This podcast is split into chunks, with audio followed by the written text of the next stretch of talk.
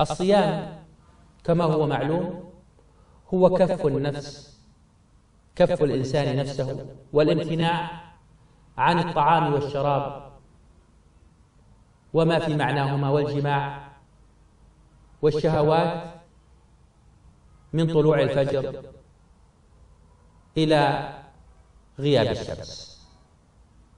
هذا الصيام الذي أوجبه الله سبحانه وتعالى على العباد. بل جعله ركنا من أركان الإسلام ومبانيه العظام. فلا إسلام لمن لم يأتي بالصيام. جاء في الصحيحين من حديث ابن عمر رضي الله عنهما أن النبي صلى الله عليه وآله وسلم قال بني الإسلام على خمس شهادة أن لا إله إلا الله وأن محمد رسول الله وإقام الصلاة وإيتاء الزكاة والحج وصوم رمضان. هذا الصيام الذي جعله الله سبحانه وتعالى مكتوبا على البشرية.